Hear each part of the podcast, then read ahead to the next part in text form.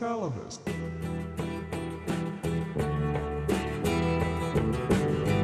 It's these expressions I never knew that keep me searching for a heart of gold.